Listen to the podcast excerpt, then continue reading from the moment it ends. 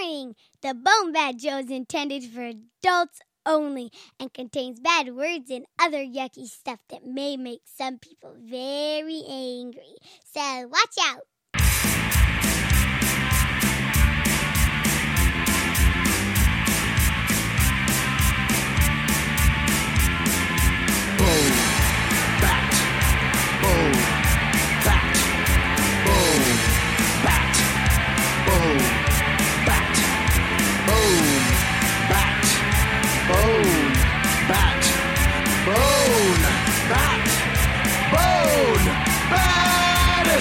It's time for the Bone Bat Podcast, where you can listen to Steve and Gord.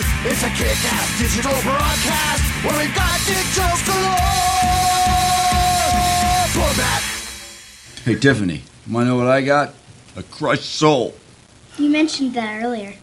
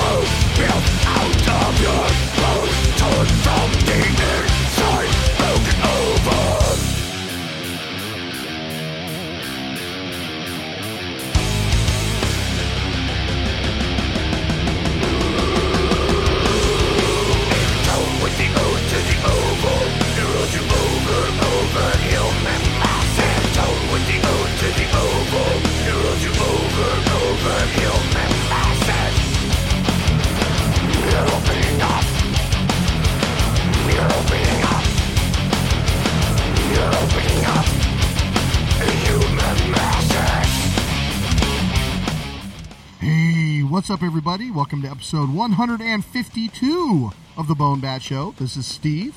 And this is Gord. How's it going, man?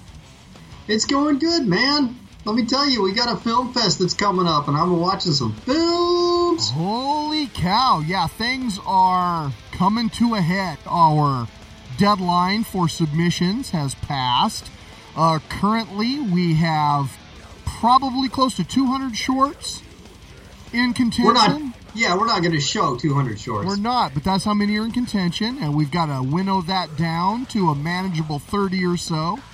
And uh, of course, Supersonic Soul Pimps are on lock, so that is awesome. I can't wait for some amazing funky music. like on Loch Ness or on Loch Lomond or Something like that, yeah. All right. And the uh, the theater is preparing. The T-shirts uh, are at the printer now, uh, and we've got our posters and postcards and promotional materials, which we have passed out to all of our sponsors in Seattle and the East Side. So there's uh, lots of places where you can see the new Bone Bat poster, courtesy of one Mike Hawkins of Human for Now Studios, and uh, I hope you dig that. Now, uh, I was thinking, Gord, we should do the contest again. the contest. What contest is that? If you see one of our posters around town, take a picture, post it on Facebook, on Twitter, on social media with the hashtag BoneBatFF. There will be a drawing two weeks before the festival, and you can win two tickets to the Comedy of Horrors Film Fest. How cool is that? Free stuff. I love it. Absolutely. And finally, I think it's time to uh, announce our first film for this year. Dude. Announce this. Should I film. do it or should you? Do you want to do No, it? No, no. I mean, you found the original film. Now, there's a little backstory here. This director is actually the winner of the Bone Bat Viewers Choice Award. How is that even possible, Steve? It's amazing. Yes, for the short First Date, uh, none other than Steven DeGennaro, uh, very amazing poop director. centric, very poop centric movie. It was indeed. It had that brown sound that you look for. Yeah, and we're not necessarily saying that this feature film we're going to talk about here in a minute is poop centric. Just that that short, very poop centric. He went on to do an amazing feature that uh, we almost got into the festival last year, and it didn't work out at the last minute. But this year, we're going to be able to bring this to you. We are thrilled to announce that the first feature for the Bone Bat Comedy of Horrors Film Festival 2017 is Found Footage 3D. Not to be confused with brown footage 3D. you just thought that up. I can tell. did, just 'cause You started laughing before you finished. so yes, we are so excited. Found footage 3D is freaking amazing, and I have to say, now for a film that uses that found footage trope, you've seen Cloverfield, you've seen the Blair Witch Project. In my opinion, this kicks both of those films in the ass. It is Yeah, scary. The characters are funny. It has some terrifying moments, and you will be absolutely thrilled. It's something a little different for us because honestly, uh, all of our features in the past have been maybe either right up the middle or slanted more towards comedy. This is the first time that we've showed a feature that is more on the horror side, and that is a testament to how damn good this film is. yeah, we were both uh, we were both impressed by this film. It, first of all, we gave it a lot of credit because of the director, but you know, you, you see that found footage thing, you're like, oh, okay, I've I've seen this a million and sixty times, and you start watching it, and before you know it, you're sucked in, and you're not going anywhere. Th- this is a cool film. You guys are gonna dig it. Yeah, absolutely. So we're really excited to announce that. And then next episode will be our preview episode. So our plans are to announce all of the shorts, our second feature, and provide interviews with both Steven DeGennaro and the director of our second feature. So we're going to have a lot of great stuff, as well as hopefully some awesome music from the Supersonic Soul Pimps. It'll be a great preview for you. So definitely pop in for episode 153 in a couple of weeks and check that out. It's it's going to be some good stuff. You know how you know you just watched a good film fest submission, and that's when your kid the next day comments on how loud you were yelling and swearing at your monitor the night before, which that happened to me yesterday. Uh, Yeah. That is a very good indicator, absolutely. So, hey, uh, speaking of music, uh, we want to talk a little bit about the music we've got this episode. All right, do it. So this is pretty cool from Atlanta, Georgia. We are featuring none other than the band Daath. D A A T H. Uh, I first discovered these guys back in 2007. They opened for Nile here at Studio 7 in Seattle and uh, really dug their stuff, bought their CD at the time. And uh, over the next several years, they would release two more albums, and since then, they've kind of wrapped it up. Uh, the album, though, that I picked up that night at the Nile concert was The Hinderers, which just turned 10 years old. So, on that occasion, I got in touch with Eyal Levi, who is the guitarist and founder of Daath, to talk a little bit about both the band, the band's music, its legacy, and uh, what he's up to now. So, you'll get a little taste of that. The song that we opened the show with this episode was called Ovum from the Hinderers, and uh, we're going to have more of that coming up very soon, as well as the interview. So stay tuned. You know, Gord, I know, Gord. before we get to that, though, uh, what pisses you off, man? Steve, I'll tell you what pisses me off is being all elderly and having to adjust to life with glasses now. Jesus Christ. Telling you, I know you you've worn glasses pretty much ever since you went screaming out of the womb. But this is this is new for me and I'm constantly misplacing them I can't I can't do all kinds of things. Like I still can't figure out how to read in these things. I still got to switch to reading glasses. I am piss poor at getting old. Oh, you That didn't you didn't get the pissing me off. bifocals, the the progressive ones? No, I got yeah, I got progressives, but like the the super magnify part Yeah. is way down at the bottom of the lens. Yeah, you got to get used to looking down. And you know what else sucks? You can't lay in bed and watch TV because your head is like totally at the wrong angle. So you have to tilt your chin down so it's like damn near in your like throat in order to be able to see something from laying down angle. It sucks. That's it. I'm not going to put a TV in my bed. and bedroom. then and then there's the whole like y- my glasses always have a smudge on them or rain or something it's like Yeah, I encountered rain in them. That's looking fun. through shit is super annoying Right. oh god yeah Yeah. And here's a little piece of trivia that not a lot of people know about me. I've got a really, I've got a great pair of sunglasses that I love that I've had since 2000. These glasses wear I wear all the time.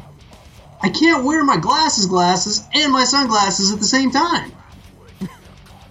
God damn it. Now I go outside. It's a different experience than I've had like for the last 17 years going out into the sun. I realize that's not a very big issue for you because you live in a place where there is no sun, but down here it's kind of a big deal. yeah but you know with with most glasses you can get prescription lenses put in them so you could probably take your sunglasses and do that Then it won't be the same, Steve. and you're a big swinging dick you've got all kinds of money you can afford something like that oh, sure, I can afford it. that's not the point. you got a film festival Woo! I have a fifty percent of a major film festival involving both comedy and horror. well, excuse me, I'm going to drink my generic bubble water with my pinky out. Shit. Oh man, yeah, no, totally. Glasses are a pain in the ass, and uh, I second you on that deal. And you can go the contacts route, but it's really not much better because then your eyes are like itchy all day, and and when you have to get progressive contacts, so they make contacts that do that as well, right? And so What you can see crap? up close and you can see far away, but neither of them you can do exactly right, or one of them you can do exactly right. Oh, great. Yeah. Can you put him in upside down? No, because it's like imagine the Target logo or Captain America shield. So I you, can, you could say concentric circles. It's Yeah. okay. I'm a big boy. yeah, I don't know what that means, but uh, yeah, when you look through them, you you can look down and you can read, and you can look up and you can see something far away. But like, if your eyes aren't exactly the same, they can't dial in the prescription right. So like one eye will be blurry. It's fucking annoying. Even even that's terrible. That sounds awful. I'm it's a poor that. customer experience, is what I'm saying. God, how have you gone through your whole life with having to deal with this and not just eating your gun? It wasn't my whole life. It wasn't until I was in college. So Oh, okay. yeah, I How had. have you gone more than six months? no, honestly, and then like working the distance my monitor is from my big stupid head Hmm. apparently is in this no zone for the glasses where you that just doesn't work there at all. So I, I take them off eight hours a day and then I lo- then I lose them. yeah. Can but you can you see up close if you take them off? Can you still like look at a computer screen or read or because that's Look at a computer one- screen, yeah. Read The one saving grace is that I'm f- most I'm pretty much farsighted completely, so I can read up close just fine. So at Oh, least I, I can gotta- just, you know take my lenses off for reading and stuff like that. It's not too bad. No, for like drawing and reading and stuff, I just put my reading glasses back on and screw it. I'm my fancy dancy progressive. Fuck those things. Oh, that sucks. Yeah. Well, well, that kind of fits our next song, dude. Yeah. What's the next song, Steve? From 2007, The Hinderers by Daath. This is From the Blind. Ah.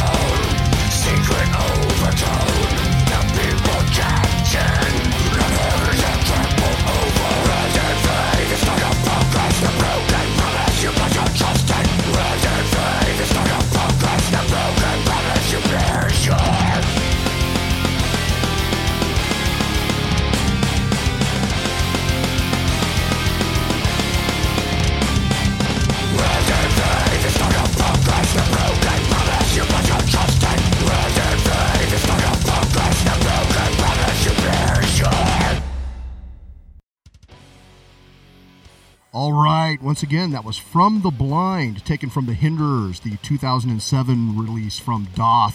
And joining me now, I am thrilled to say, is the guitarist and founder of Daath, producer, engineer, as well as podcaster who hosts Nail the Mix and Unstoppable Recording Machine, uh, Eyal Levi. How you doing, man?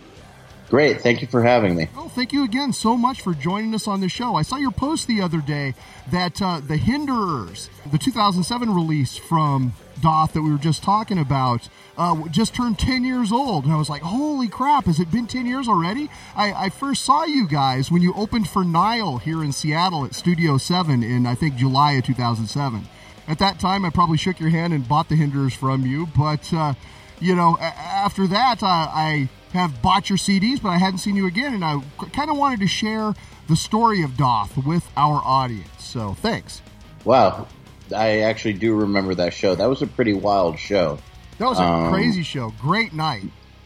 Yeah, that was actually when I decided that I loved Seattle. Was at that show. What was it about Seattle that made you love it so? From the perspective of a touring musician who had been around quite a bit at that point, mm-hmm.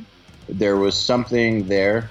There was something about how friendly the people were, combined with how crazy they went at the show, how much merch they bought, and how good looking the women in the crowd were. Like you put all of it together, and I was like, wow, I, I kind of like this place.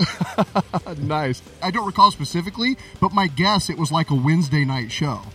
Because it seems like all the metal shows here are in the middle of the week because people want to be in Chicago or LA on the weekend. So we always get like the big tours hit midweek. Well, it was an off date from Ozzfest, if I remember correctly. That's all I. That's all I know is uh, we were probably playing the Gorge Oh, okay. Yeah, sure. um, the night before, or the day before, or the next day, something like that. And um, because we were doing off dates with Nile, Sure. So I'm pretty sure that's when it was. I have no idea what day of the week it was, or anything like that.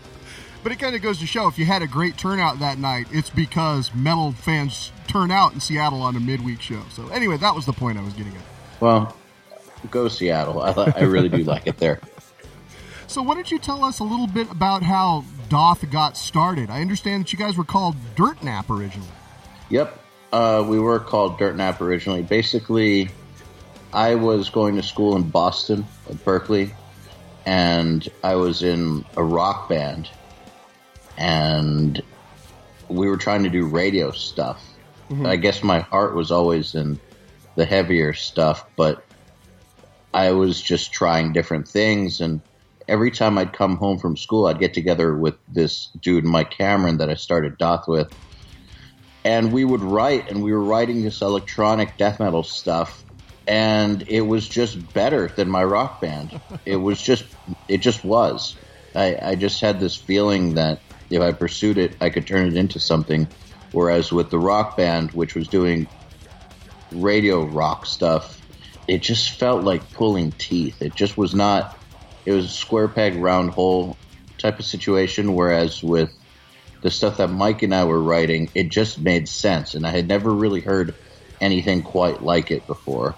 I knew that we had something different. I knew that we had something new, and I just knew I had this weird certainty that if I just moved back to Atlanta and pursued it with him, that we could make something happen. And I don't advise listeners to uh, to just make stupid decisions like that because in all likelihood we would have failed, you know. But um, but we didn't because I'm a maniac. It, but it all in all, it was a dumb decision. What was the scene like in Atlanta at the time? Like, probably Mastodon was just a couple of years ahead of you, right? Yeah, Mastodon were and still are the Atlanta band that everybody worships, and with good reason. They're a great band. They've always been a great band. They got big or known, I'd say, a few years before Daath got signed, and I just remember that it was it was kind of crushing. And so basically, if you didn't sound like Mastodon or play like the the worst gore grind or black metal kind of stuff, mm-hmm. like the most extreme of the extreme of the extreme, nobody wanted to have anything to do with you. So we had the choruses and catchy riffs and a lot of electronica, and back then that was a no-no. Nowadays, you can throw anything you want into metal, Right, and and people are okay with it. But in the year 2000, 2001, 2002, metal was just starting to kind of come back. It kind of died off for a little while, and you know, Slipknot just got big, and they mm-hmm. were becoming this gateway drug or gateway band Sure. for a whole new generation of metalheads. But that was going to take a little while to develop.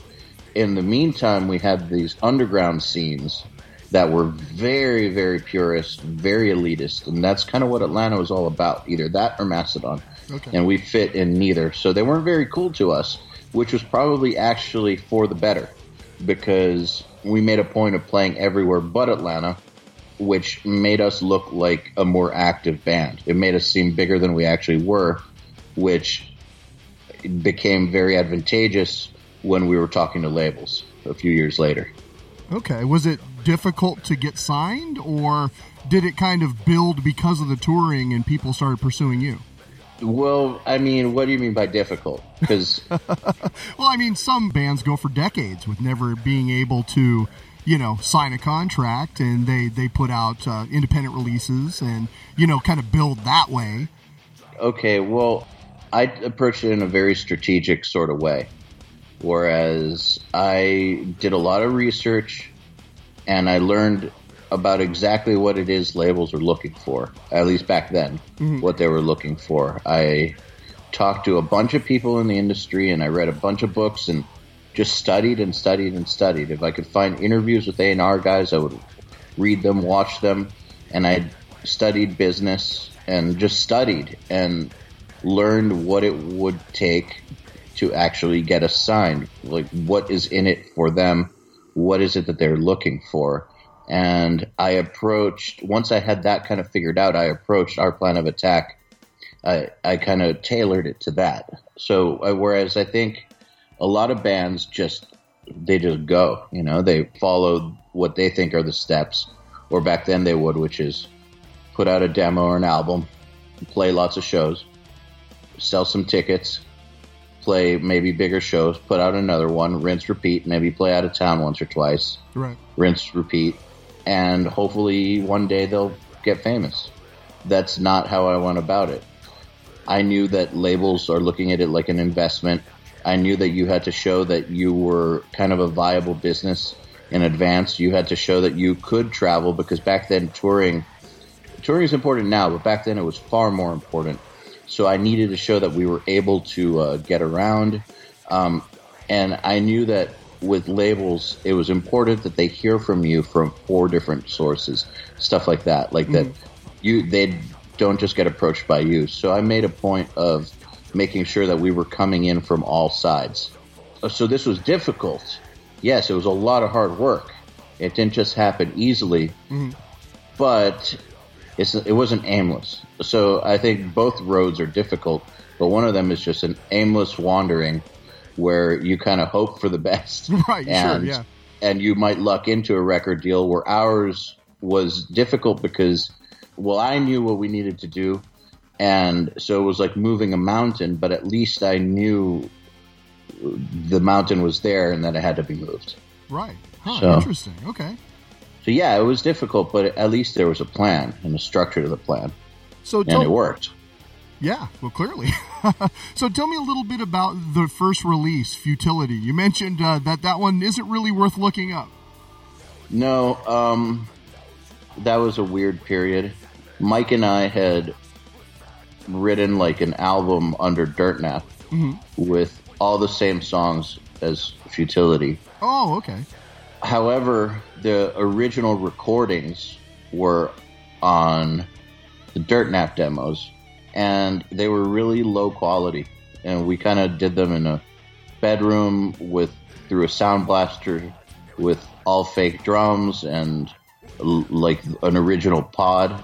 And they sounded kind of crappy. We didn't know shit about mixing, mm-hmm. and they sucked sonically, but they just felt great compared to Futility. When we went to re-record them, we tried to put real drums on them and to just like redo them. However, I wasn't good at production yet, and so it went from us being really, really comfortable with our demo rig and just having a really inspired time to us trying to do a real production with a studio I had bought before I really knew what I was doing. And we tried to turn the songs into stuff that they weren't. They were never really played with a live band before. And so they just felt weird and it just wasn't as good. Let's put it that way. So the original versions were much, much better. And that always kind of bummed me out about Futility. So, so you were sort of like teaching yourself this whole other discipline at the same time you're trying to record the album. That that's I can understand why that would be challenging to to make it pay off.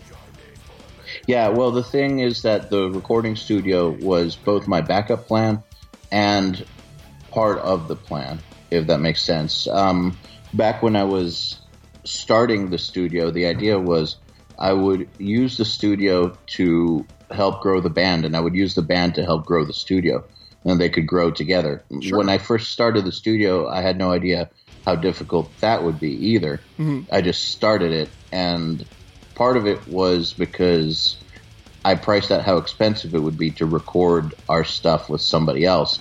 I was like, why don't I just do this myself? So I didn't know though that it was going to take like 10 years to get good at it. Uh, right, sure. so our demos on the on the demo rig ended up sounding better at first. It was this weird thing. It was weird. It's like one of these like very good at making the bad stuff sound pretty decent, but mm-hmm. not that good at making the great stuff sound passable. Interesting. So, how did things change then when you finally got signed and you had the opportunity to go into the studio for the Hinderers? Well, it didn't exactly work that way. Um, with the Hinderers, I was okay two years better by that point. Mm-hmm. And by that point, I had already worked with a few signed bands like Misery Index and uh, Arsis and stuff. Oh, okay. And yeah, so I had already already had some experience. Uh, my studio was making me a living. I didn't need much to live back then because I lived in an apartment and my rent was like four hundred dollars, and then I had like a fifty dollar a month phone bill, and I split it with my girlfriend. So I, you know, all I really needed was my studio to be booked one weekend per month, and I was cool. But uh, but I was making a living off of it and pushing it and pushing it and starting to record signed bands. So by the time the Hinderers was going to happen, I was a little bit better. However, even though it's self produced, I knew that I still wasn't good enough for the final product. Mm-hmm. And we hired a dude named James Murphy um, to come in and mix it because he was better than me. I figured that if we could get a better mix, like a pro level mix from someone that's connected, that could help us get closer to the goal of getting a deal. Sure. And it did because he's the dude who shopped us and helped us get signed. So, Um, so you recorded the Hinderers before you got signed. I didn't realize that. I thought I thought that that was like your your first album as a signed band. So that that's interesting to know. we recorded 10 songs off of the Hinderers before we got signed. And then we added like five songs after. So, um, Subterfuge, From the Blind, Festival of Mass Soul Form. Damn, what other ones? Cosmic Forge, and two more. I'm forgetting which ones were recorded for the Hinderers after we got signed. Okay. And did do you find I've never listened to those songs outside of the album. Is there any difference really to you in the the later songs that were added versus the stuff that you had recorded previously? Um, they were more advanced, I think. Like, uh, I, I just think that Subterfuge and From the Blind, for instance, um, they just sounded like more gelled songs. The riffs were more, um, they had more intent behind them. We were starting to really figure things out. We were figuring out how to have choruses and how to have the song go up then down, how to uh, how to incorporate the technicality and the guitar solos that were later going to become like a big mainstay of what we did, and how to incorporate the synth without it being super annoying. Right. Yeah. So it's it's adding and not distracting. Yeah. Um, and let me uh, make one point Okay. Please. about the Hinderers. There's a song on there called "Dead on the Dance Floor," which gets a lot of uh, a lot of hate, and I just want everyone to know that uh, that I got outvoted by the label on that. I did not want that song on the record. That was a joke song. really? Huh. Yeah. Yeah, it was a joke song. It's got some pretty cool riffs in it, but that song was not ever meant to be like a real song. And it was one of these instances where the label knows best. and uh yeah. Well, they even I- put I- it out as a single, right? Yes, they did, and they got one of the dudes shit. from Nine Inch Nails, I believe, to uh, do a remix of it. It. That that to me was a mistake. Uh-huh. Um, but uh, but hey, it is it is what it is. But I just just felt like throwing that in there. Well, I, I remember, you know, hearing that song, and it's different. And it, at, at the time, I had already been a fan of Nine Inch Nails and you know bands like Slipknot, that type of thing. So it wasn't really alien to me. It was just kind of, huh, that's kind of different. Okay, moving on, next song, you know. Uh, But uh, it's interesting to hear that it was kind of shoehorned in there at the last minute. Yep, it definitely was. And it's not that um, I had a problem with synth. There's synth all over the record.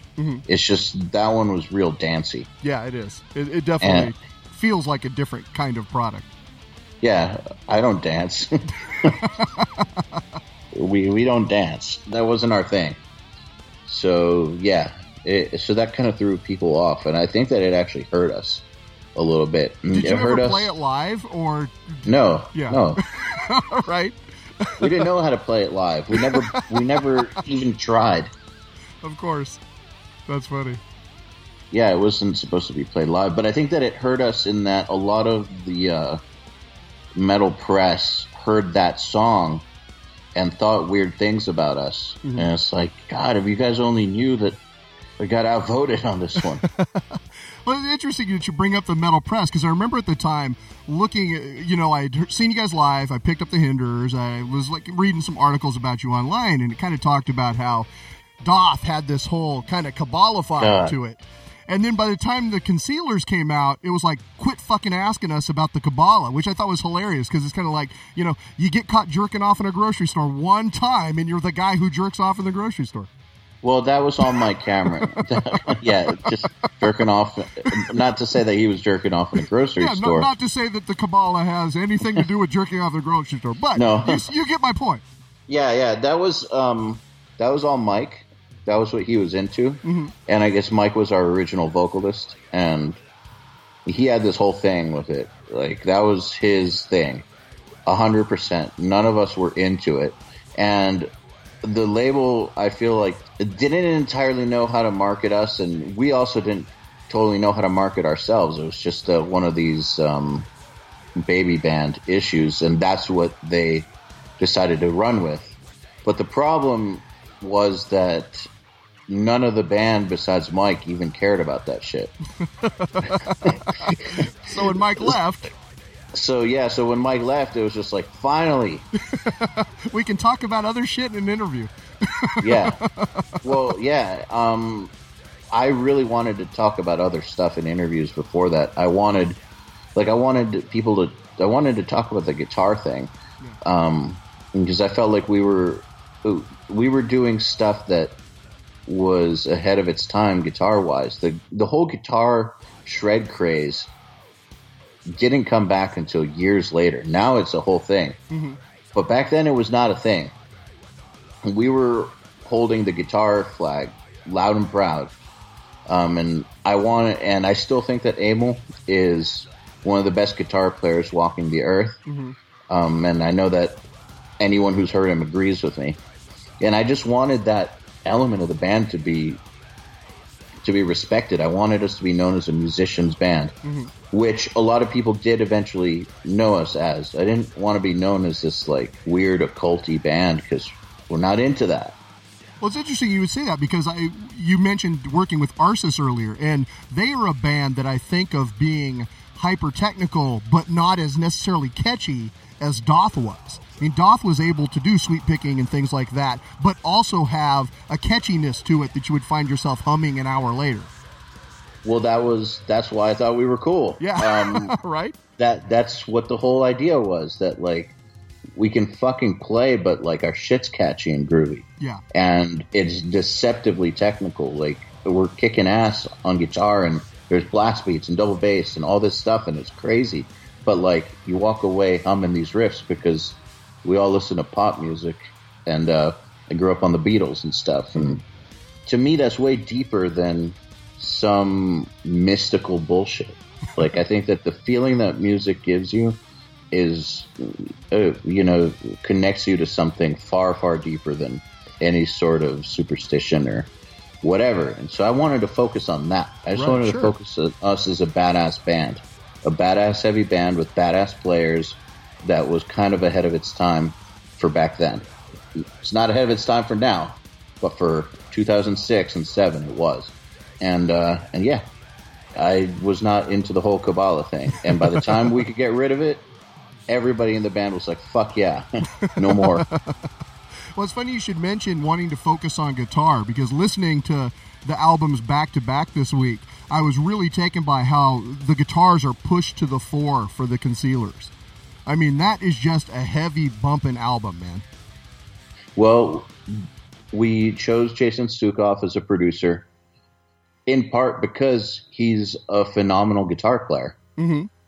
I mean, he's better than just about every guitar player that he records. And he was also a, a musical genius. And Mike was a super talented guy and he had a lot of a lot of great ideas. And I felt like him not being in the band anymore was a bit of a loss creatively.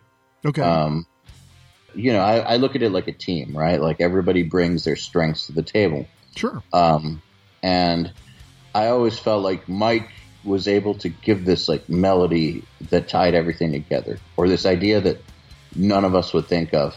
And I knew that Jason was capable of doing that. So there's part of part of the choice of going with Jason was he could do that, he could fill that gap. He was also a fucking killer guitar player, and so for sure it was going to be a guitar record. No way around it, and uh, that's what happened. Jason also is really not into synth or anything weird like that. Okay. And, and that's probably where we disagreed the most with him on because we all love synth. We all love heavily orchestrated stuff. But it was still cool to do a pretty stripped down metal record. Sure. It, it was a nice, nice change of pace. And, you know, artists that reinvent themselves every time, I like those. Well, I like the actually. I find myself gravitating towards the weirder songs on the album, kind of a "Wilting on the Vine" and of "Poison Sorrows" are two of my favorites off of that release. Those are pretty cool. Um, Wilting on the Vine is probably the fan favorite from the record. And uh, Poison Sorrows, I'm really, really glad we got to do that one because it's just so different. And it, it also goes off into Synthland, which Sure. was cool. It was good that we got a chance to do that on the record. Um, my favorite's Translucent Potency, though. It's just about as dark as it gets. nice. So after the concealers, Daath is really, to me, a lot more dynamic and texture. It kind of backs off the guitar, but there's always something different going on, some different sounds. a couple of tunes I dig off that one. Double Tap Suicide's fucking great. The Decider, uh, Nat God, talking about something with like kind of simple riffing that just crushes. I dig that song so much. Thanks. Uh, that record, in my opinion, is the exclamation point at the end of the sentence because I feel like it combines everything that we did. It combined crazy guitar with catchy songs, with synth, with non-traditional structures, mm-hmm. and with Absolutely. super high with super high energy. And we recorded it in a way to where it's hundred percent natural.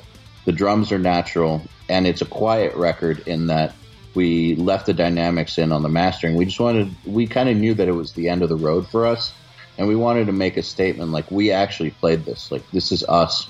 We can actually do this shit, When half you, half or more of the bands out there in metal were just starting to fake everything, and everything live was on tracks, and it was our our little like line in the sand. I guess that we're gonna go out with a record that uh, actually represents what we're capable of.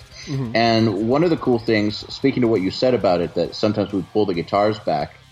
Um, we would write a lot of that on guitar, and then we'd be like, "What would happen if uh, right here we remove the rhythm guitars and we transpose it into just synth, or in Double Tap Suicide over the guitar solo? Originally, that had a heavy guitar. We removed it and turned it into acoustics, strumming really, really hard, and it's actually more intense that way. awesome. So we really, really played around with non-traditional arrangements, trying to see just how, how far we could push the songs. And uh, I think that they went pretty pretty far. I mean, that record is nearly impossible to play, and uh, I don't know how we thought of some of those arrangements. They're they're pretty out there. I think it's pretty catchy though. Oh, absolutely. And so you were able to tour on it hard, though, right? You guys went out for a couple years after that. No, no, no. We only toured once on it.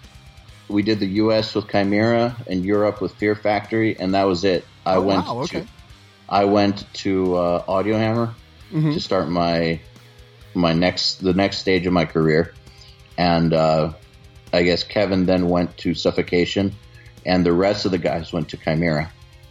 So, so you had kind of felt at the time then that you had said what you had to say in Daath. Is, Yes. Is that sort of why you stopped? Yeah, basically. I mean, it was all it was a combination of things, but I remember that when we were making that last record, I'd have moments where it was like, okay, this is what I've been working towards. Mm-hmm. This is what I was trying to say musically. It's it's done. Like I got it out. And then when we were playing live, I felt that way too. Like I felt like, okay, this is this is it this uh, this chapter's closing, and I think that for the other guys, they kind of felt it too. We weren't making that much money, and uh, we're all just starting to feel it, basically.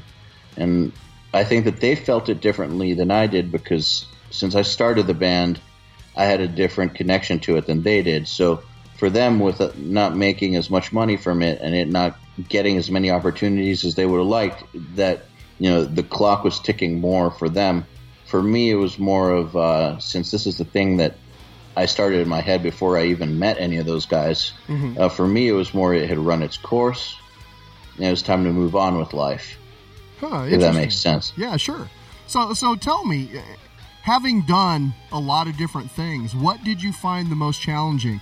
Touring as a musician and having to perform every night, producing and having to have that attention to detail, or teaching, where you're trying to engage somebody else's mind and get thoughts or processes in there to help them improve themselves. Let me add something to that because the teaching is just a very small part of what I do now. Um, the Nail the Mix and the URM Academy are a whole business where we have like 12 employees and things are things are intense. I barely do any of the teaching content anymore. I'm more making decisions and keeping the trains running on time and being a boss and an owner, which is a very different, very different than just being a teacher. So it started as online education, mm-hmm. and I mean that's what it is now. Obviously, it's on online education companies, but it started as me being an instructor for CreativeLive and doing courses for them, and it turned into a business that I own with Joey Sturgis and Joel Wanasek, where we have a whole community that we've built uh, dedicated to learning how to mix and produce better and better and better. And I think that the challenges are different. Um, they're completely different. I think that with a band, you've got the challenge of the physical wear and tear of being on the road for so long. You know, I screwed my back up permanently from that. And the weird drama and politics that go into everything in a band. Sure. between the labels and what tours you get and interband. That to me was really, really hard, and I hated that. And when I went into production, there was still that element there because you're working for bands and labels. Right. Um, and I hated that too there. But production was a step easier for me because um, I'm more of a mastermind type thinker. I, I like to think big picture and and like get a team to go there. Like uh, that's kind of more my thing. So I enjoyed production and mixing a lot more, hmm but it was still not exactly right for me. So that ran its course. This is the most at home that I've felt. And again, kind of like taking it back to the beginning of this conversation, you asked me if it was difficult. This is very difficult. Helping people get better is very, very difficult. Helping them understand that we're more valuable than the random bullshit you find on YouTube is very, very difficult. Getting them to stay with us is very, very difficult. Getting Meshuggah to agree to do this with us is Right. very, very difficult. Like, this is fucking difficult. But I feel very suited for this. Uh, this makes a lot of sense. And um, Nail the Mix and the URM Academy have grown. It's the most successful thing I've ever done. It's far more successful than Daath ever was, and it's far more successful than my production career has been. It's orders of magnitude bigger than both combined. Well, yeah, I mean, I, I don't know if I can speak for Daath that way, but you reach more people. I mean, at any given time in production, you're you working on one band at a time. But when you release a podcast, you are potentially reaching a lot more ears and getting into a lot more minds. Yeah, and the podcast is just one little part of what we do. I just take the podcast very seriously because, first of all, I love good conversation. But second, it's a great way to spread the word about what we're doing. But the podcast is definitely just is the tip of the iceberg with uh, with what we're doing. And as you know, I mean, you've you're 150 something episodes in. You know how hard it is to uh, to keep something going. Um, it's a lot of hard work, and that's just one small part of it. But this is basically a platform by which we can reach people and um, and convince them to come over to our school, our online school, and actually get better at mixing.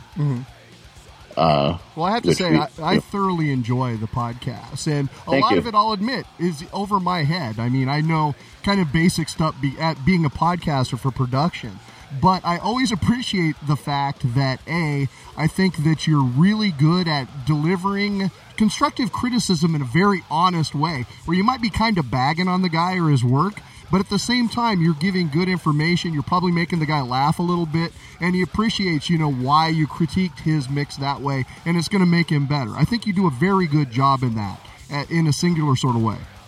Well, the mix crits are a very particular kind of episode because um, we don't like doing them. really? And, because yeah, you, do, you do a really great job at it i gotta say Thank you. Well, we know how much people appreciate them. Um, so the thing is, we don't like doing them because it's tough to listen to that many mixes and then give people judgment. It's like a weird, it's a weird headspace. But so we try to make it fun, right? Okay, so that's kind of our our unspoken trade, which is if we're going to take the time to listen to your mix and talk about it, because we listen to a lot of mixes. So if we're again, if we're going to do it, we're going to have a good time doing it, and that might mean that we're going to joke about it. If it really sucks, we're gonna we're gonna make fun of it and we're gonna have fun. But the thing is that we have not had a single subscriber hit us up and complain about us being too harsh. Yeah. If anything, we've had the opposite. That thank you for telling us the truth. Thank you because nobody that I could nobody that I know would ever tell me the truth. My friends always say, "Yeah, it sounds good." Everybody always says it sounds good, but I'm not getting new clients, and my clients keep on going to somebody else. And you guys are the first ones to actually tell me that my low end monitoring is way out of control, and I have you know, and I have to get this together and that together. We've gotten nothing but love for our mixed crits, so we've kept we've kept them going, and but we try to. and I'm serious about this. We really try to do it from a from a place of love and helping because we don't ever want it to cross the line into just being mean for the sake of being mean or anything like that. If if we bag on something, it's just us amusing ourselves, you know, trying to have a good time. Yeah, no, I think that comes across loud and clear in the episodes that it is from a place of love, and I think that was that's what makes it such a great teaching tool because you know people people get that that you can you can still have fun with it but learn something at the same time. Well, it's interesting. We brought a guest on once to do a uh, mixed crit, and he crossed the line. I'm not going to say who it was. We actually took that episode down. He crossed the line and was just fucking mean. And like it made me super uncomfortable. Like I've seen where that line is. Okay. And this guest that we brought on was just horrible. it was just so bad. It, it, it was just it was just like venomous. It was straight venom. And we actually got some people um, like friends of mine hit me up and were like, "Hey, man, uh, it's not cool to bag on your subscribers like that. Like they're paying you, and they're not paying you to get insulted. They're paying for you to help them." And I was like, "I know. We brought this guy on, and we should have known better. We shouldn't." It, it's kind of like, uh, have you ever seen when Piers Morgan, that guy that took over for Larry King, uh, brought uh, Alex Jones on his show? Oh right, yeah, sure. and Alex Jones flipped out and started screaming, and Piers Morgan looks shocked. And it's like, well, what do you think is going to happen when you bring a maniac on your show? exactly. Of course, he's going to freak out, and uh, I should have known better and not brought that dude on. But but we take it so seriously that we don't do that. That we actually took that episode down, and it's no longer no longer available Okay. but the podcast really like i like i said before it really is just a small part of what we do there it's um but it, it's cool that there's no paywall because a lot of the other stuff we do is behind a paywall um, subscribers only and the podcast is available for anybody who has internet. And it's our it's our way of being able to still uh, still reach people that want to get better at recording and mixing or who want business advice you know who aren't behind our our paywall Well, I have to say, you know, I really appreciate that. And like I said, I've followed you for a f- few years, and I like to talk to people on the Bone Bat Show who kind of find what they love and do the shit out of it. And I really find that that you approach things in a very thoughtful, analytical way, but you still have fun with it, and the love comes through, and that's pretty cool. So I, I appreciate you taking time to uh, chat with us here on the Bone Bat Show, man. Thanks for having me Oh, absolutely. So, you know, one last question we always ask all of our guests on the show. Eyal, what pisses you off, man? what pisses me off right now today is when people misjudge their own level and point to things that outliers do, like freaks and outliers, like that are really, really great. They point to things that they do which aren't necessarily good as an excuse to justify themselves slacking off.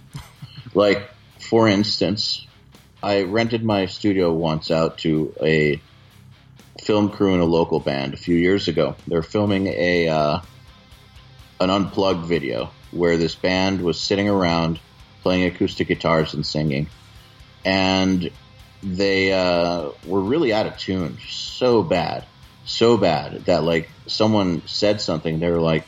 Oh, it's okay. Alice in Chains Unplugged was had out of tune vocals. We can do it too. it's like, what? What the fuck do you mean? Al, like, so you're saying that you're on par with Lane Staley and Jerry Cantrell? Because that is that really what you're saying? Um, when people do that too, when they look at Meshuggah, uh, you know, Meshuggah has always kind of broken rules and done things their own way. Like they were one of the first bands to play live with a pod back when pods kind of sucked, Yeah. but they sounded great because Meshuggah are great. They can make anything sound great. They, you know, had an album with just programmed drums. You know, they have an incredible drummer. You know, things Yeah. like that. They broke a lot of rules and always managed to be crushing while breaking rules, but it's because they're so good that those rules don't apply to them. They are that 1% outlier who just, or less than 1%, 1% of 1% outlier that it doesn't matter what they do. They are so good, they are so badass that it's going to be great. And it bothers me when people point to things like that. Well, oh, Meshuggah pitch shifted their guitars down an octave so we can do it too instead of having bass. And it's like, no, motherfucker, you're not Meshuggah. Right. You're not that Totally. good. Yeah. You're not Alice in Chains. Like, get some fucking reality Yeah. in your head. So yeah, that pisses me off. Well, what I love uh, about Meshuggah particularly is, you know, you you see bands who who might play sloppy, and then you notice like Fredrik is looking up at the ceiling because he's counting. Like you'll be Oh, watching yeah. Meshuggah, they're fucking counting, man. They're doing math the whole time they're on stage. That's so badass. Of course they are, man. They're, They're incredible. so precise. Yeah, just an amazing band. So uh, right now on Nail the Mix, if you want to actually mix Meshuggah tracks, go to nailthemix.com slash Meshuggah, and uh, you can actually download the tracks for Monstrocity by Meshuggah. And at the end of the month, Tue Madsen, who mixed the latest Meshuggah album, will be doing a live class for subscribers of how he mixed it. We also have a mix competition where you can enter to win an Ibanez 8 string. But That's super What I was- fucking cool, man. Yeah, That's really that's- cool. it, it's pretty badass. We've, I mean, we've done this with Gojira, Periphery, Machine Head, Papa Roach, uh, all kinds of badass artists. We do this every single month. Uh, that's what Nail the Mix is. But when I looked through the Meshuggah tracks when they got sent to me, uh, my first thing was checking out the guitars and the bass because I wanted to know is it real? It's fucking real. Like they are that tight. Yeah, no, they, they are. are, yeah. They are that solid. Like they are so tight it's scary and i can tell when something has been edited together Uh-huh. versus when something is just that good and they are just that good Yeah, no, they're a tremendous band, man. All right. Well, uh, thank you again for joining us on the show. Where can our listeners find your stuff? Okay you can go to nailthemix.com or go to nailthemix.com slash meshuggah and uh, you will find everything you need or if you just want to check out the podcasts and stuff just go to urm.academy that's urm.academy yes that is a website All right, man. And uh, why don't you tell our listeners about this next song? All right. This next song, you talked about this song, and so since we d- talked about this song, I feel like this song would be cool to play. And it's also a fan favorite and a band favorite. This is a song called Double Tap Suicide. And um, someone hated the name because they thought we were making like a guitar joke. And it was not a guitar joke. It was double tap as in double tap with a gun. Yes. In case you fuck in case That's you fuck up the first yes. It's in case we were making a joke about a guy who tried to shoot himself and missed. it was like so you double tap it just to make sure you don't you don't screw it up. So eh, because we hate guitar humor. Um, like we really don't like guitar humor because I don't think it's funny. Um, so it kind of offended me when someone told me they didn't like guitar humor and that's why they didn't like the song. It's like it's not guitar humor, you fucking idiot. It's suicide humor, and suicide isn't funny. But we have a black sense of humor, and uh, that's how it goes. But anyways, the song is really cool and has lots of very interesting sounds on it. I got to use uh, Baby Blue Strat on it for the intro. Uh, I was inspired by Satyricon on it, and we also tried to employ lots of tempo changes like you would hear on older Slayer records, and lots of odd changes.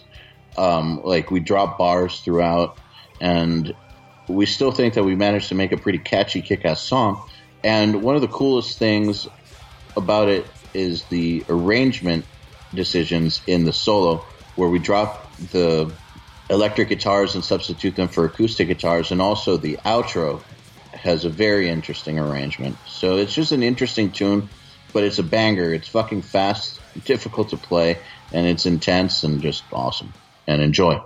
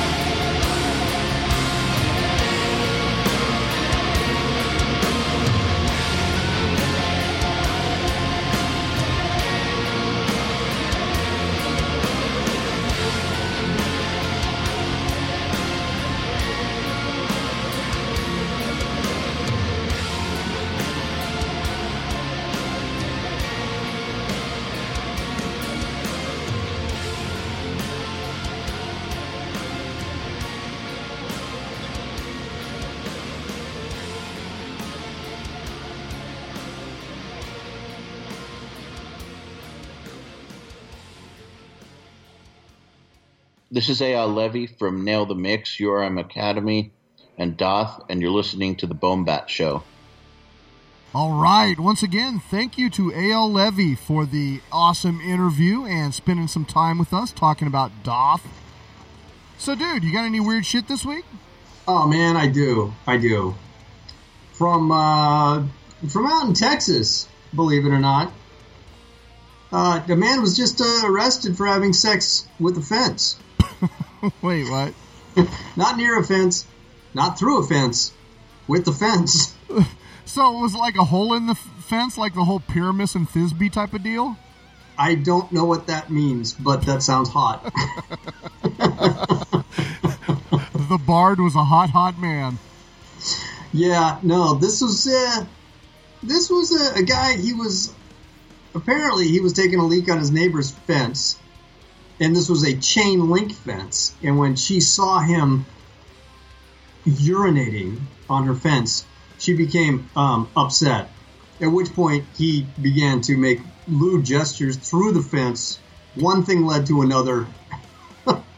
she continued uh, taking video with her phone to show the police when they arrived, and sure enough, she uh, showed him the showed him the footage, and there he was, in all his glory, doing the fence, Uh, it sounds like a novelty hit. doing the fence, yeah, with a novelty dance. Sure, why not? Yeah, Travis County Jail bail set at uh, twenty five hundred bucks. By the way, that's. I thought you were going to say, bail said it 25 bucks. or one post hole digger, whatever you can come up with. That's kind of offensive. Uh, yeah, so Huh. Austin, what are you gonna do? I, I don't see any upside to that entire story. There's no winners there. No, Where's the winner? You tell me. I don't know. the fence. Maybe the fence. Even then, Maybe it liked to get peed on. I'm sure that the fence Maybe just felt for dirty- president. The fence felt dirty and used afterwards. Yeah, probably so. Here I am, a hurricane fence. I never get blown. That was almost as bad as that offensive joke. Yeah, almost. And you know, probably two thirds of the country doesn't even know what a hurricane fence is. They don't call it that. All right, how about another tune Yeah, do it. Why not? from 2009's The Concealers by Daath? This is Sharpen the Blade.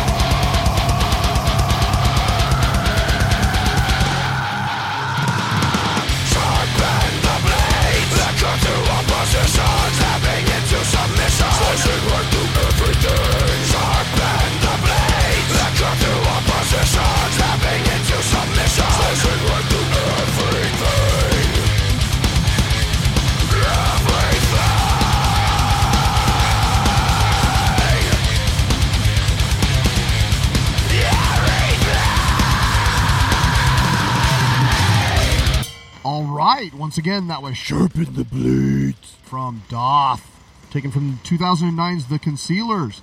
You can find it at music stores near you. So, dude, how about a little multimedia triage? Hey, sure, why not? I read a book called The Dry. Certainly not about your mom. by Jane Harper.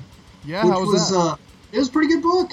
Jane Harper's her first uh, novel, and uh, it was it was a good one. It was about this cop. He works in a financial crimes division in the big city. This thing's set in Australia, and his childhood friend has killed himself and killed his family in this terrible murder suicide Jesus. and yeah, and it's a you know it's a comedy. No.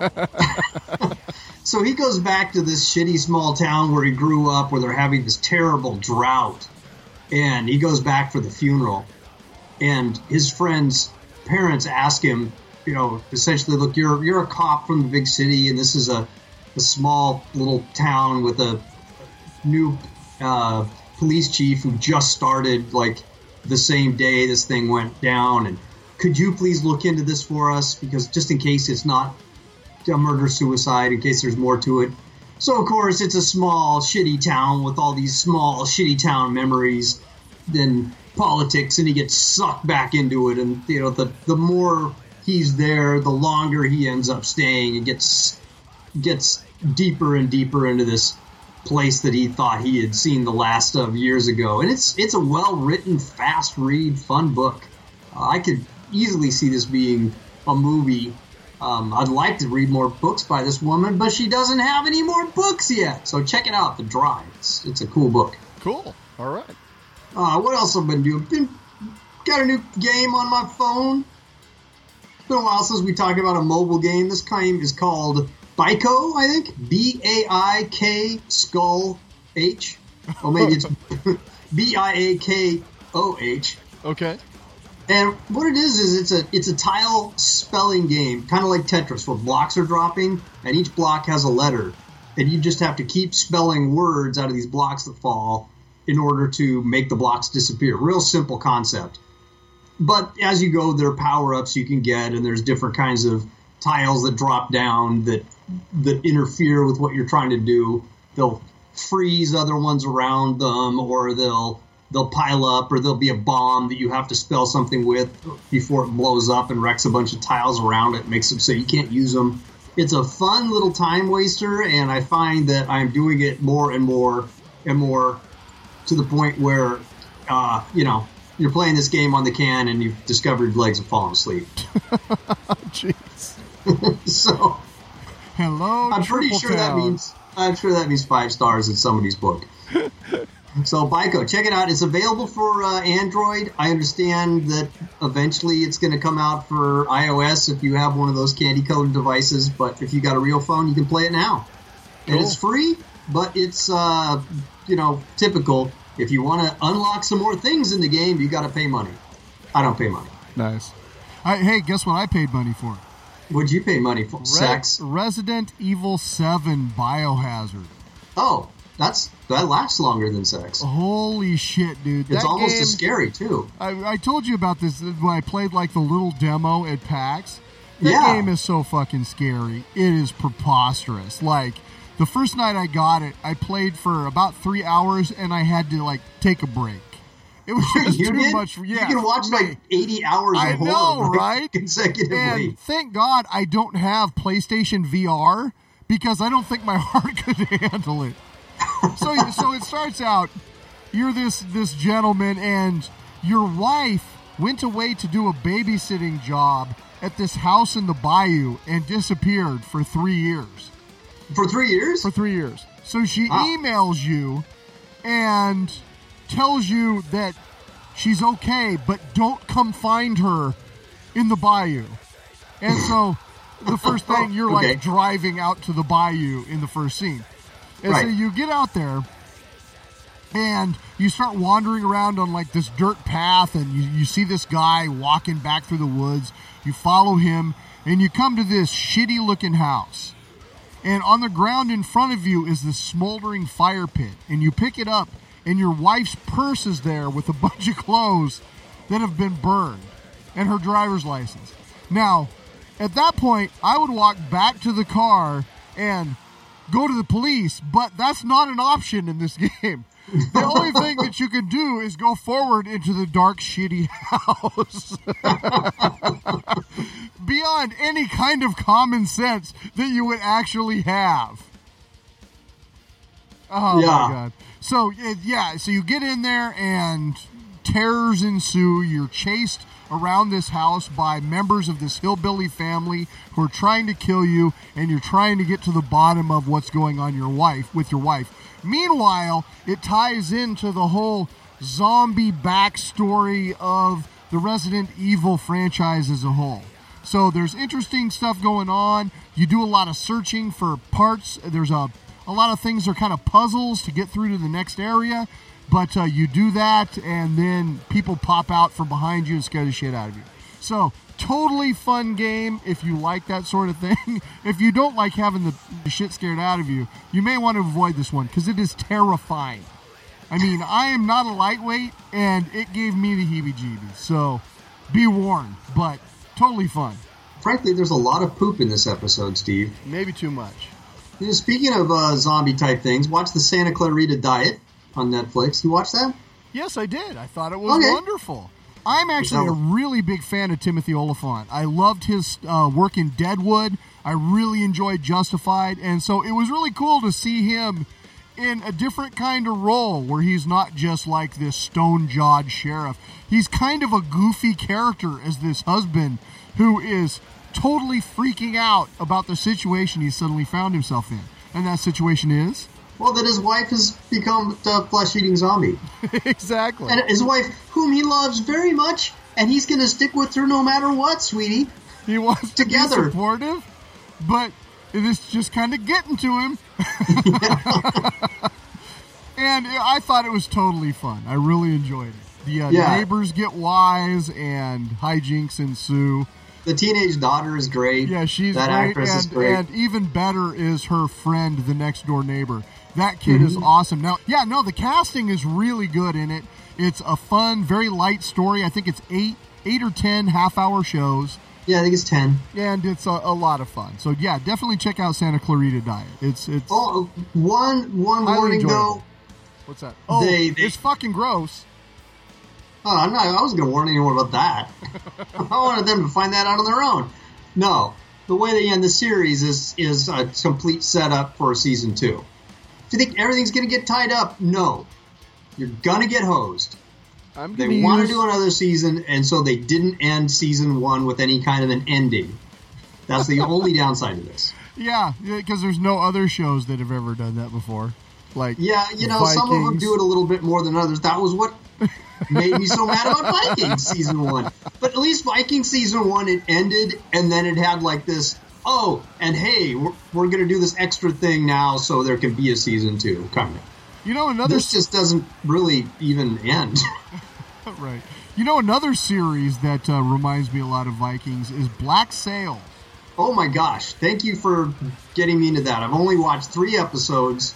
I've already seen forty to sixty cubic buttloads of blood and uh, 238 boobs. Yeah, there's blood, all the blood and boobs you want. And you know what? You're only episode three. The show's not even good yet.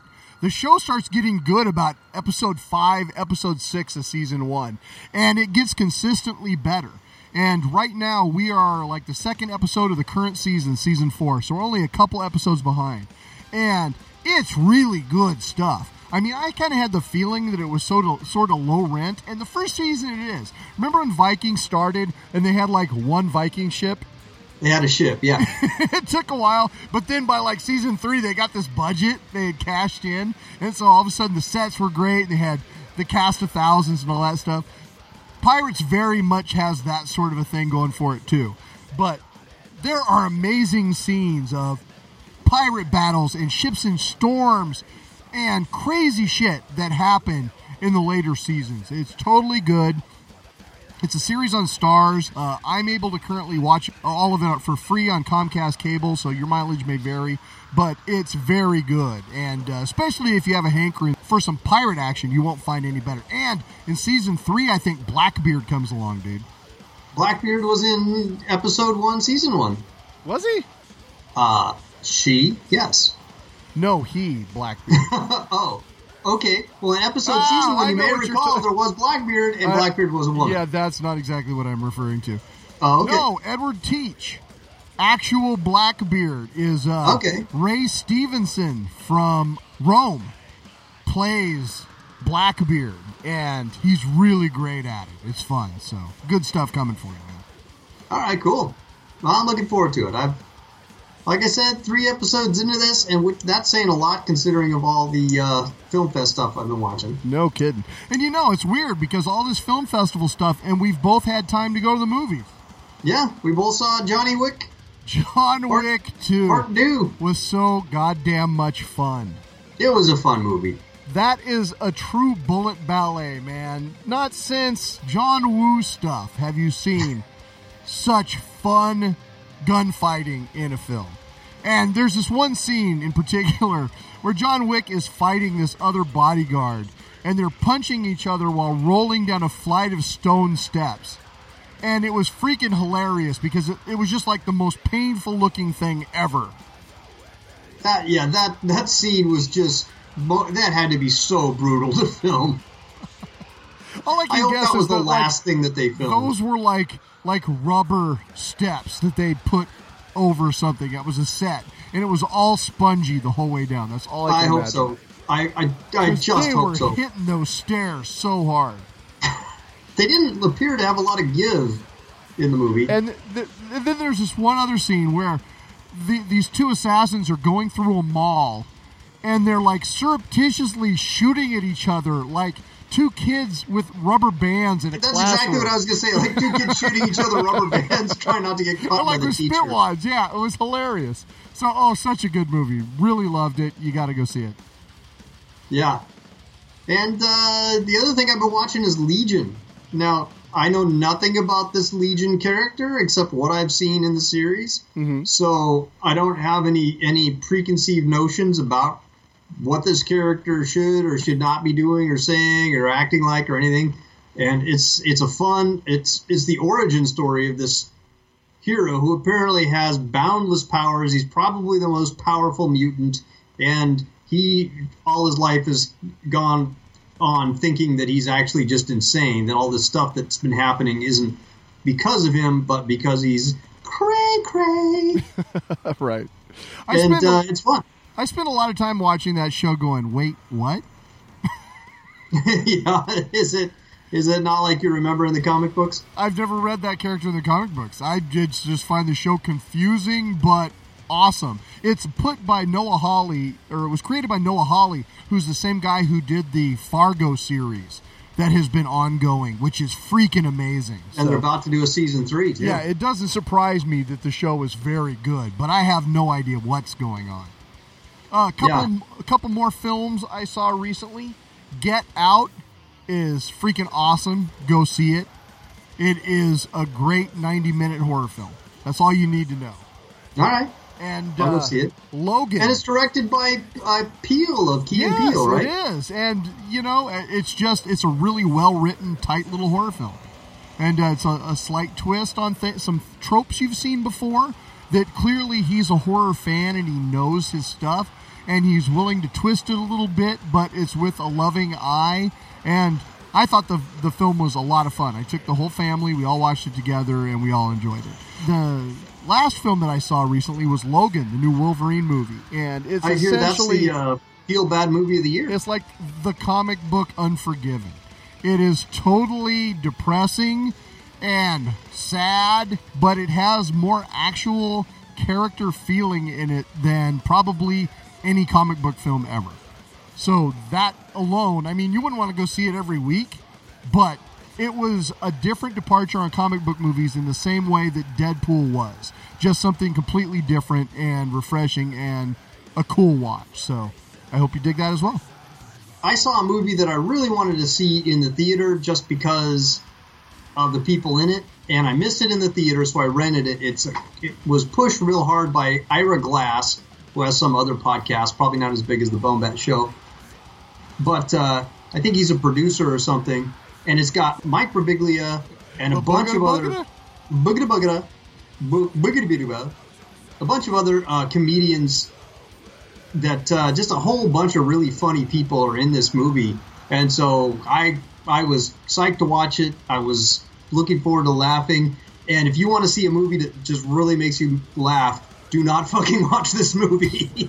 really? it was so depressing. Oh my god, it was just the most depressing movie about like failed dreams and disillusionment. I don't know where they got off calling this thing a comedy except that it had comedians in it. God, yeah. Wow. Yeah, don't think twice should have been called you won't laugh once. there is always that that uh, sort of sad clown propensity for comedians to be fucking morose, and you never know when it's going to strike. Yeah, well, you know, I think that comedians as a whole are probably some of the most screwed up people there are. I mean, short of like cannibals or serial killers or something. Okay. I mean, you look at your basic horror writers, they're all pretty together group of people. You look at your basic group of comedians, and it's all full of like addicts and abuse and suicide and you know, these are people that that kind of take their pain and and make something out of it. I just there's a lot of really really you know damaged people in comedy, I think. And I don't think you should ever allow them to put together and make their own movie and then call it a comedy because it's not. I mean, I love me the Patton Oswalt, but you'll be the first to tell you that he's not a happy guy. Yeah. Greg Giraldo, yeah, uh, could go on and on and on. Down, so, so don't watch that film. I guess you're saying. watch that movie if you want to watch like some some poignant movie about uh, how tough it is to make it as a comedian in New- in New York. It's probably a good movie for that. Okay. But that's not what I was sold. I was sold a pastrami sandwich. Instead, I was handed a basket of sorrow. All right. Well, on that note, why don't we listen to something a little more uplifting? Uh, this is another one from Daath from their self titled 2010 release. This is Not God.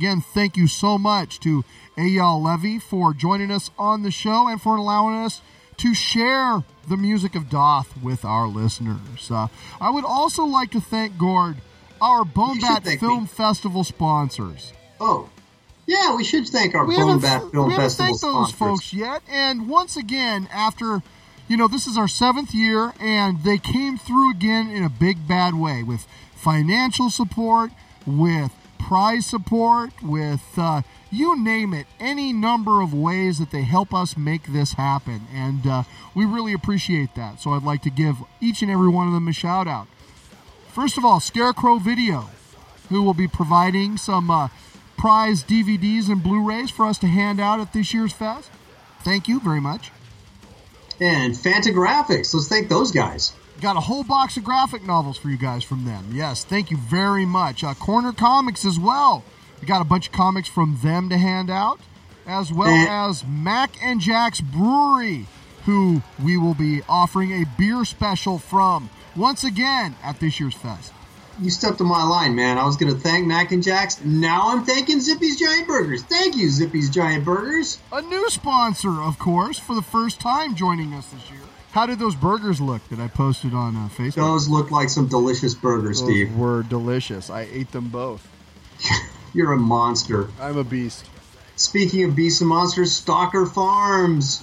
farming the beasts and monsters that you can go hang out with Halloween season at the Stalker Farms haunts. None scarier.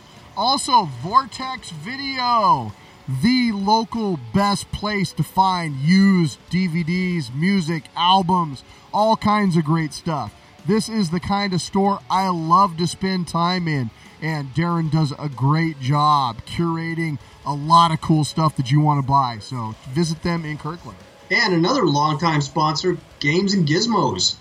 Absolutely. These guys have been with us since go. And they moved this year. They've moved uh, across uh, town in Kirkland, and they've joined up with Vernon Wells, which is a social club based around gaming and other like interests.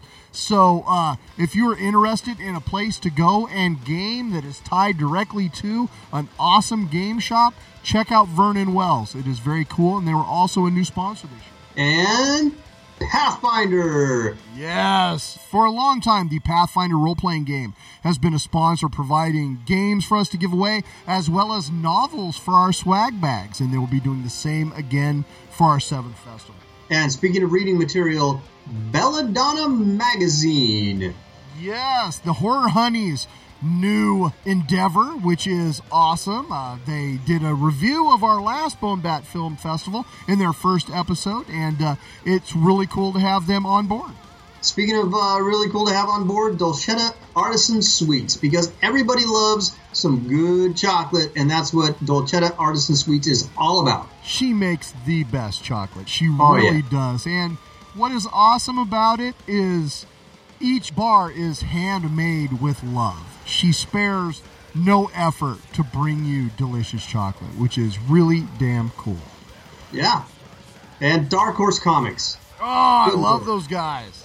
How can we not love those guys? We talked up Dark Horse Comics, various offerings for years and years and years on the show, and they've been with us for years and years and years at the Film Fest. They have Home of Hellboy. Need I say more? Nope, say no more. Flying Saucer Pizza, the pizza that was there, Festival One. That's Yeah. right, absolutely. And uh, they're back sponsoring us once again. Last year, uh, they gave us some T-shirts and some growlers and some other cool stuff to give away. And uh, this year, I'm expecting the same thing. And we've got uh, GT Printing Equipment, another long-time sponsor. They've been there Guy since in, the jump. Yeah, since the jump, sunny California and uh, the Lone Star State, Texas, together, join in natural harmony, supporting the film festival in Washington. It makes sense. That's right, bringing the culture to the people. What more can you want? And finally, Jerry Cooch. Jerry always steps up with a great big sponsorship, and uh, you know, I, I I want him to know we don't take Jerry for granted. He's a heck of a guy. We really appreciate it, and uh, thank you so much to Jerry and all of our sponsors. Once again, for helping make the 2017 Bone Bat Film Fest happen. It's only a month from tomorrow when we're recording this, so uh, it's coming up on us fast and furious. Tickets are available now through our Square store. You can find the link at bonebat.com. Uh, buy your tickets now. It's going to be a great freaking time, and you don't want to miss out. That is it. That is it. That is all. This show is done. All right, man. Our usual bullshit. You can reach the show at 425 296 6557 or via email to steve at bonehand.com. Got new content at bonehand.com infrequently. It's also the home of the heavy half hour.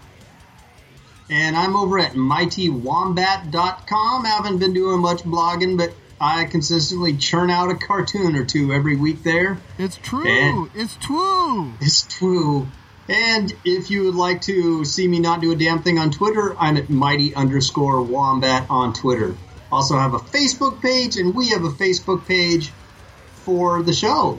Absolutely. Uh, that's the great place to go to find out news about the fest. Uh, actually, starting tomorrow, we will begin the countdown with a trailer every day for the next month leading up to the film festival. So visit early and often. I put a film related uh, short on on our Facebook page today. Do you see that? Nice. I did not see that. I'll go look. You should check it out. right now. Well, maybe not right now, but Well, like in five soon. minutes. Yeah. Uh, I'm on Twitter as well as Bonehand over there, and we do have a Bone Bat Twitter feed where you can follow festival news. All right, thank you for listening once again, and if you like what we do, please spread the word and tell a friend. One final tune this week from Daath. We're going to go back to the Hinderers in honor of its 10th anniversary and uh, play the final tune, the the title tune, as a matter of fact, the Hinderers. I hope you dig it. Once again, this is Steve. This is Gordon. Have a good one. I do have a good one.